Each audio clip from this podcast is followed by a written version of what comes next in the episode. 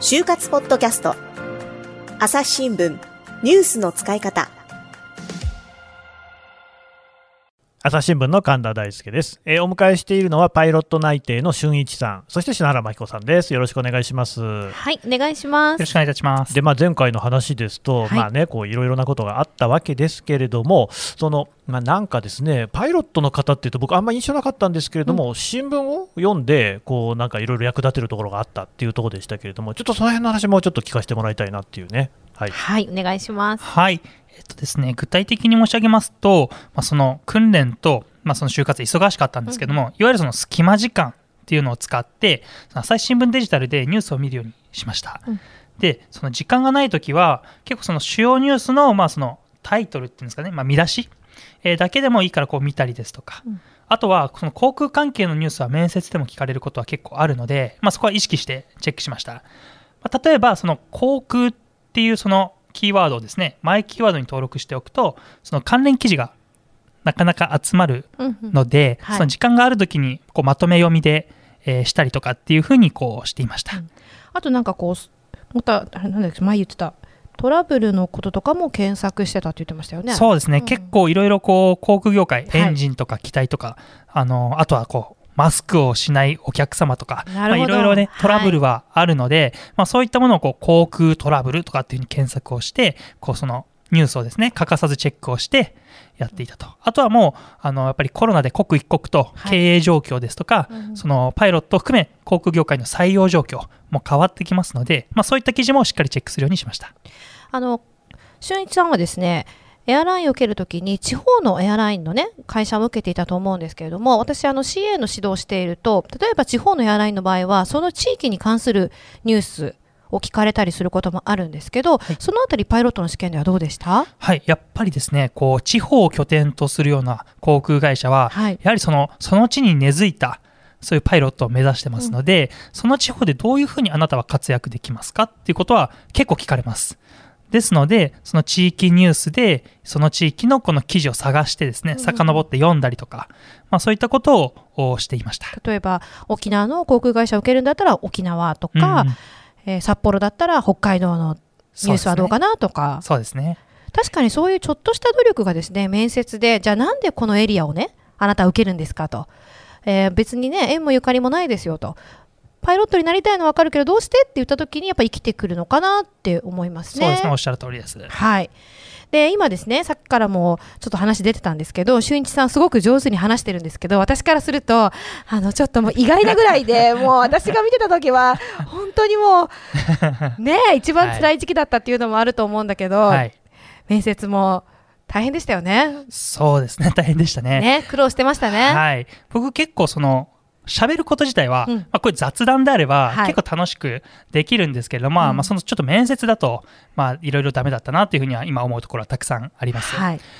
例えばその篠原さんとの面接練習で、こう良かったなと思うのはその自分の中でこうああどうしようかなこういう場合どうしようかなとかって思うその懸念事項を一緒にこう話をしたり面接練習を。する中ではい。いろいろこう潰してきましたよね。うん。まあ、そういったその、まあ、聞かれたら嫌だなというところがなくなった状態で、まあ、その切り返し方をしっかり身につけた上でこう面接に臨めるっていうのはすごい良かったなというふうに思いますね。それかなりやりましたよね。かなりありました聞かれね。聞かれたくない質問、はい答え方が困る質問、はい。例えばなんだろう短所とか？あ、そうですね。ね。短所とかだと、まあ、例えば僕の短所は、まあ、あの就活で使ってたのはその丁寧にこう説明説明をうんしようとするあまり、つい話が長くなってしまうとっていうことを、えーまあ、言いまして、はい。まあ、でも訓練では普段からこう分かりやすく端的にうん話をするようにしてますっていうことをしっかり話をしてですねはい。っそのパイロットに必要な能力があるということをまあ伝えるとていうの考え方を、まあ、教えていったんですよね。そうですねだからこの短所はただバカ正直に答えればいいんじゃないんだよみたいな。そうですね、うんあの結構もうそうなんですよこの最初違ったもんね。違いましたね、はいあの今の私の喋りからも分かる通りなんかこう思ったことをバカ正直にこう言っちゃうまあ性格で、はい。そうなるとやっぱりこの嘘はついてないんですけども、まあ、こう伝わり方が良くなかったりとか、うんうん。まあ、やっぱだ就活ではダメなんですよね。ですのでこう本当のことを言うけれどもでもこうマイナスではなくてプラスに聞こえるような、そうですまあ、ある意味ね。テクニックですね。それを一緒に考えていったね。一緒に考えました、ね。地道に。はい。あとなんかあこれもあった言ってもいいのかな。はい。やっぱりさっきもあった通り、はい。そのパイロットの実技の成績がね、はいまあ、すごくいいわけではないとはいいうので、やっぱはいそのあたりを指摘されたときにどう答えようとかそういうのも考えましたよね。考えましたねえっとまあ、そこの答え方としては、そうですね、確かその、えーまあ、その操縦は、まあ、得意な方ではないってことはまず自覚してますと。うんうんでも、だからこそこう誰よりも準備に時間をかけて、こう自分がこれでいいだろうとかっていう我流ではなくて、こう周りにですね、同期とか教官とか、えー後輩も含めて、そういった周りの人たちにアドバイスを求めて、真摯に受け止めて改善してきたと。で、以前は結構こう、なんていうんですかね、プライベ、プライドがこうちょっとたあった、まあ、なかったって言ったら、やっぱ嘘になっちゃいますね。結構、プライドが高いところもあって、まああったかなと思います。自信もあった時もあったし。た。はい。で、結構こう、まあ、そういうところもあったんですけども、そこを改善して、まあ、いろいろとこう、素直にやるというふうにした結果、まあ、訓練は、まあ、いろいろこう苦労して、まあ、順風満帆にいかなかったんですけども、最終的には自分は成長できましたというようなお話をしました。いやでも今みたいな話を聞くとあきっと入社した後も俺が俺がでやるんじゃなくて、はい。周りの話をこううまくちゃんと聞いてねそれを取り入れてこの子はきっと成長していってくれるんだろうって採用担当者は思うと思うので、はい。やっぱりそので入社した後の働き方とか、はい俊一さんの仕事の仕方がイメージが湧くっていうのがすごくね大事なんじゃないかなと思いました。はい。でやっぱり、まあ、その一番苦しかった時期を見てきたのでね私やっぱり大変でしたよねよく頑張りましたよね本当にいやー大変ね。でしたね。そうですね。私の、その、いわゆる航空大学校の同期、うん同じように訓練をして同じように就活を受けている寮に一緒に暮らしている同期が16人いまして、うんでちょうどこう同じ時期に就活を始めて仲間がですねどんどんどんどんこう内定が決まっていくんですね。そうでしたね。はい、でもう最初の1社2社で結構もう半分ぐらいが決まりまして、うんまあ、こう寮生活をしながら周りの様子がこう嫌でも目に入ってくるはいというところでその残ったこう、まあ、45人が、はい。まあこうまあ、しょぼんとこうしていてだ受かったらもうそこで就活は終わりになる終わりですわけです。ね。はいで半分以上まあ割とトントントンと受かっていって、はいしょぼんと。しょぼんと。でも、しょぼんとしてる暇もないんですよね。ね訓練があるから。なので、そこもやっていかなきゃいけなくて。で、うん訓練もあるし、最後の最終試験も近づいてくるし、はいもうプレッシャーだらけっていう。やっぱりコロナの影響があった年なので、はい今までよりも採用人数が減ってましたよね。そうですね。やっぱり、その、普段は、まあ、2人ぐらいは取ってくれるだろう、く取ってくれてるような会社でも、まあ、0人だったりとか、うんまあ、その、正直私の中でも、まあ、5社目くらいにはうん。決まるんじゃないかなっていう思いもあったんですけど、まあ、決まらなかったりとか、うん。まあなんか努力が結果に結びついてなくて、まあ、悔しさっていうんですかね、そういうのはこう、あったかなって。ありましたね。朝日新聞ポッドキャスト。朝日新聞ポッドキャスト。ニュースの現場から。世界有数の海外取材網国内外各地に根を張る記者たちが毎日あなたを現場に連れ出します音声で予期せぬ話題との出会いを朝日新聞ポッドキャストニュースの現場からあのすごく覚えてるのが、まあ、その5社目ぐらいで決まるなと思ったけどなかなかいかなくて、はいでその後もうここでっていう会社のね割と志望度が高い会社で、はい。でも最終で落ちちゃったこととかあったじゃないですか。ありましたね。ね。はい。本当にありました。なんかあのーその時も、ちょうどその、まあその最終面接で、はい。あーそこまでこう、いくつか面接もあって、飛行機乗ってわざわざその会社に受けに行って、はい。で、それまでに ES とか多くの書類もたくさん出して、うんそれこそそれまでの他の会社も出して、でもそれもこう、なんていうんですかね、水縄になっていく感じ、そういうのがあって、うんもうなんていうか悲しいとか悔しいとかっていう気持ちはなくて、なんかこう、呆然と落ちたんかっていう、なんかそんな気持ちで。今ね、もうガクッと顔がね、来てましたけどはね。いまあでも、とはいえですね、最終的に、まあ最後の最後でってあえて言って言ってしまいますけど、やっぱはいこれが一番行きたかったっていう運命の会社にはいね、内定することができて、今となったら本当に良かったなって思うんですけど、はい。やっぱりその経験がすごく自分にとっていい経験になってるっておっしゃってましたよね。そうですね、うんもうそれは間違いないなと思ってます。これだけ苦労しましたけど、まあ、この苦労は本当に私の人生の中で、まあ、必要なものなのかなっていう気がしています。うんまあ、例えばその、なんていうんですかね、パイロットとして本当に働けることがいかにありがたいかうんっていうことを身に染みて感じました。本当に私、その、リクナビ、マイナビみたいな、はいその、なんていうんですか、一般企業に登録するサイトに、こうあその就活するためのサイトに登録する一歩手前まで行きましたし、そっかもうここで受かんなかったら、はい。パイロットの仕事はないから一般企業にと、はうん。っていうもうその一歩手前まで行っていて、うん。そのいかにそのパイロットとして働けることががありがたいかってことは身に染みて感じました、それからあとはそうですね。自分の周りのその家族とか、うん。まあ、それこそ彼女とかあとは同期友人っていうその自分をこう支援してくれる人が、まあ、いかにありがたいかっていうことを、うん。そのまあひ普段からなんかそのありがたいものだっていうのもなんか分かっている気はしたんですけども、それをこういざこういう自分が立場に置かれるとそれをより一層実感ね実感したしますよっていうのがね。あったかなっていうふうに思いますね。あの今ねパイロットを目指す人人たくさん聞いてくれてると思うんです。これをぜひねアドバイスしたい、まあ、アドバイスしたいことたくさんあるんですけど、はいなんかどうですか？そうですね、うんアドバイスするとすれば、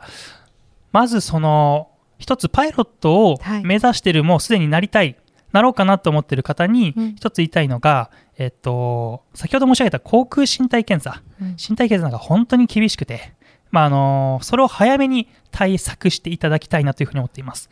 あのね、インターネットで調べていただければ、その都内とかにその航空大学校とか自社要請とかっていう基準ではい、検査をしてくれる病院もあるんですね。その基準に合わせて見てくれるところが、もうはい、あるんですね。でですので、それを受診していただくと、自分が適合するのかどうかっていうのが分かりますし、うんその結果を見て、自分がその生活習慣をなんとかすれば、改善できるようなそうです、そうです。っていうのもありますし、うんはいかつ、かつその、どういう試験をやるのかって事前に分かっていれば、うん心に余裕を持って、うんあのその場で慌てることなくできます。そうですね。そしてまあ一つ、ちょっとこれは、うーん、まあ打足ですけれども、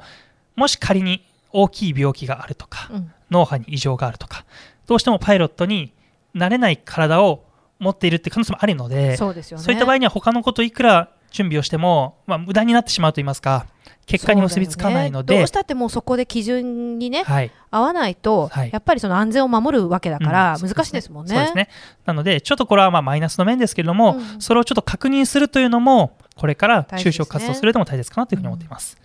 そしてまあ、あとその、普段から、普段からというか普通に、えーまあ就活をパイロット以外をする方にはですね、ぜひその早い段階から就職活動をまあ始めていただければいいなというふうに思っていて、私も大学2年とかからもうすでにこう会社説明会とかに参加していたので、やっぱりその早くスタートダッシュを切ると、周りよりもこう余裕が生まれて圧倒的に焦ら焦らなくなるかなというふうに思います。ねスタートダッシュが大事ですね。大事だと思いますね。はい。ね、本当にあの就活の時はまあ早く始めてそして周りを頼ってそして感謝してっていうことがねとても大事だなと思います。はい。えー、俊一さんも本当諦めなくてよかったなと思います。最後にじゃあメッセージをお願いします。はい、えーそうですね、えーとにかく最後までがむしゃらにやる姿勢、これ大事なのかなっていうふうに思います。この会社に行きたいんだ、行けるんだと自分に思い込ませるっていうんですかね。たとえなんか無理だなと思う部分があっても、そういうふうに思うのは大事なのかなというふうに思っています。はい私自身、この、まあ、泣いていただきましたけども、うんまさかこの会社に行けるなんていうのは、私含め多分誰しも思ってなかったんじゃないかなっていうふうにうん思っていますね。いやそんなことないけどでもね、まあねわかります言いたいことは。そうですね、ただもう新卒の時に2回ほどそこ敗退して、はい。で航空大学校で2年半訓練をして、はい。まあ、3度目の正直、そこで受かったので、まあ、私自身もびっくりしたというか、うん。はい、思ってますね。ね。はい。あとやっぱりコロナの影響でどうしても採用が少なくなったり中断していたりで、はい。こう夢を諦めざるを得なかった人たちというか、まあ、今現段階でね、っていう人もいると思うんですけど、はい。どうですか、そうですね。あの、本当に私もその、就職先は決まりましたけれども、その8社落ち続け、うん。最後の残る1社で受かったっていう身だったので、まあそのいわゆるコロナで航空業界に進めなかったっていう皆さんの気持ち、少しわかるような気がします。おそらく今、そういう業状況に置かれた方からすると、いや、お前に何がわかるんだって思われるかもしれないんですけども、まあ私がちょっと言いたいのは、ぜひその航空業界に対するその熱量っていうのをずっと持ち続けてほしいなというふうに思っています。私自身も航空大学校を進むときは自社養成2社落ちまして、で航空大学校って一応パイロットになる学校ではあるんですけども、そこからその就職するのも確実ではないし、ましてや自分の行きたかった大手に行くことも確実。にはいけないし、うんむしろあんまり行けないっていうのが正直今の状況なんですよ。うんなんですけれども、そのけ結局、まあ、最後の1社行けたというところで、一見こう自分の希望している業界とか職種とか、まあ、会社にこうつながってないようなそういうフィールドに進むということでも自分がこうなんていうんですかねこうだこんな感じで経験したのはこう図らず、まあ、こうつながるということが、まあ、あるかもしれないというのは思います、きっと神様は見て神様は見てると 思うのであの、まあ、最後大事なところ噛んじゃいましたけど きっと神様ね見てると思うんですよ。ですので、もう常に上昇志向を捨てずにあの一回別のフィールドで頑張ってぜひ同じ航空業界で活躍できたらなと思ってますいやーこれね、篠原さんね、はい話を聞いていて私思ったのはねええ、俊一さんね、まあ本当に頑張りましたよね。でね、あの、就職活動っていうのは単に働き先を見つけるっていうだけのことじゃなくって、まあ己を磨き上げる期間っていうことなんだなっていうことですよね。本当にそうだと思います。あの私就活はねもう人を成長させると思って私自身もあの大変な就活だったのでぱりその経験ってね自分とあんなに自分と向き合って苦しい思いをして人生について考える機会なんてそうそうないと思うので神田さんおっしゃるようにすごくね貴重な、まあ、1年2年っていう時期だと思うんですよね就活の期間って。はい。皆さんもね、これ聞いてくださっている方もぜはいひ頑張ってください。えー、俊一さん、篠原さん、どうもありがとうございました。ありがとうございました。はいどうもありがとうございましたさて、ここでポッドキャストを聞いてくださっている就活生の方にですね、なんか特典があるっていうことですね、篠原さん。はい、えー概要欄にある URL から朝日新聞デジタルの無料会員にご登録いただくと私篠原特製就活の新定番自己 PR 動画の攻略ポイント集をプレゼントします。就活がオンラインになって自己 PR 動画の提出を求める企業が増えてきました。企業が動画選考を行う目的は？突破するコツは？など自己 PR 動画だけでなくオンライン面接でも役立つ10個のポイントをまとめました。ポイントを押さえて自分の魅力を最大限に伝える動画を撮りましょう。概要欄にある URL から無料会員登録お待ちしています。皆さんの就活がうまくいくように全力で応援しています。頑張ってくださいね。この番組へのご意見、ご感想をメールで募集しています。podcast at 朝日 .com p o d c a s t アットマーク朝日 .com までメールでお寄せください。ツイッターでも番組情報を随時紹介しています。アットマーク朝日ポッドキャスト朝日新聞ポッドキャストで検索してみてください。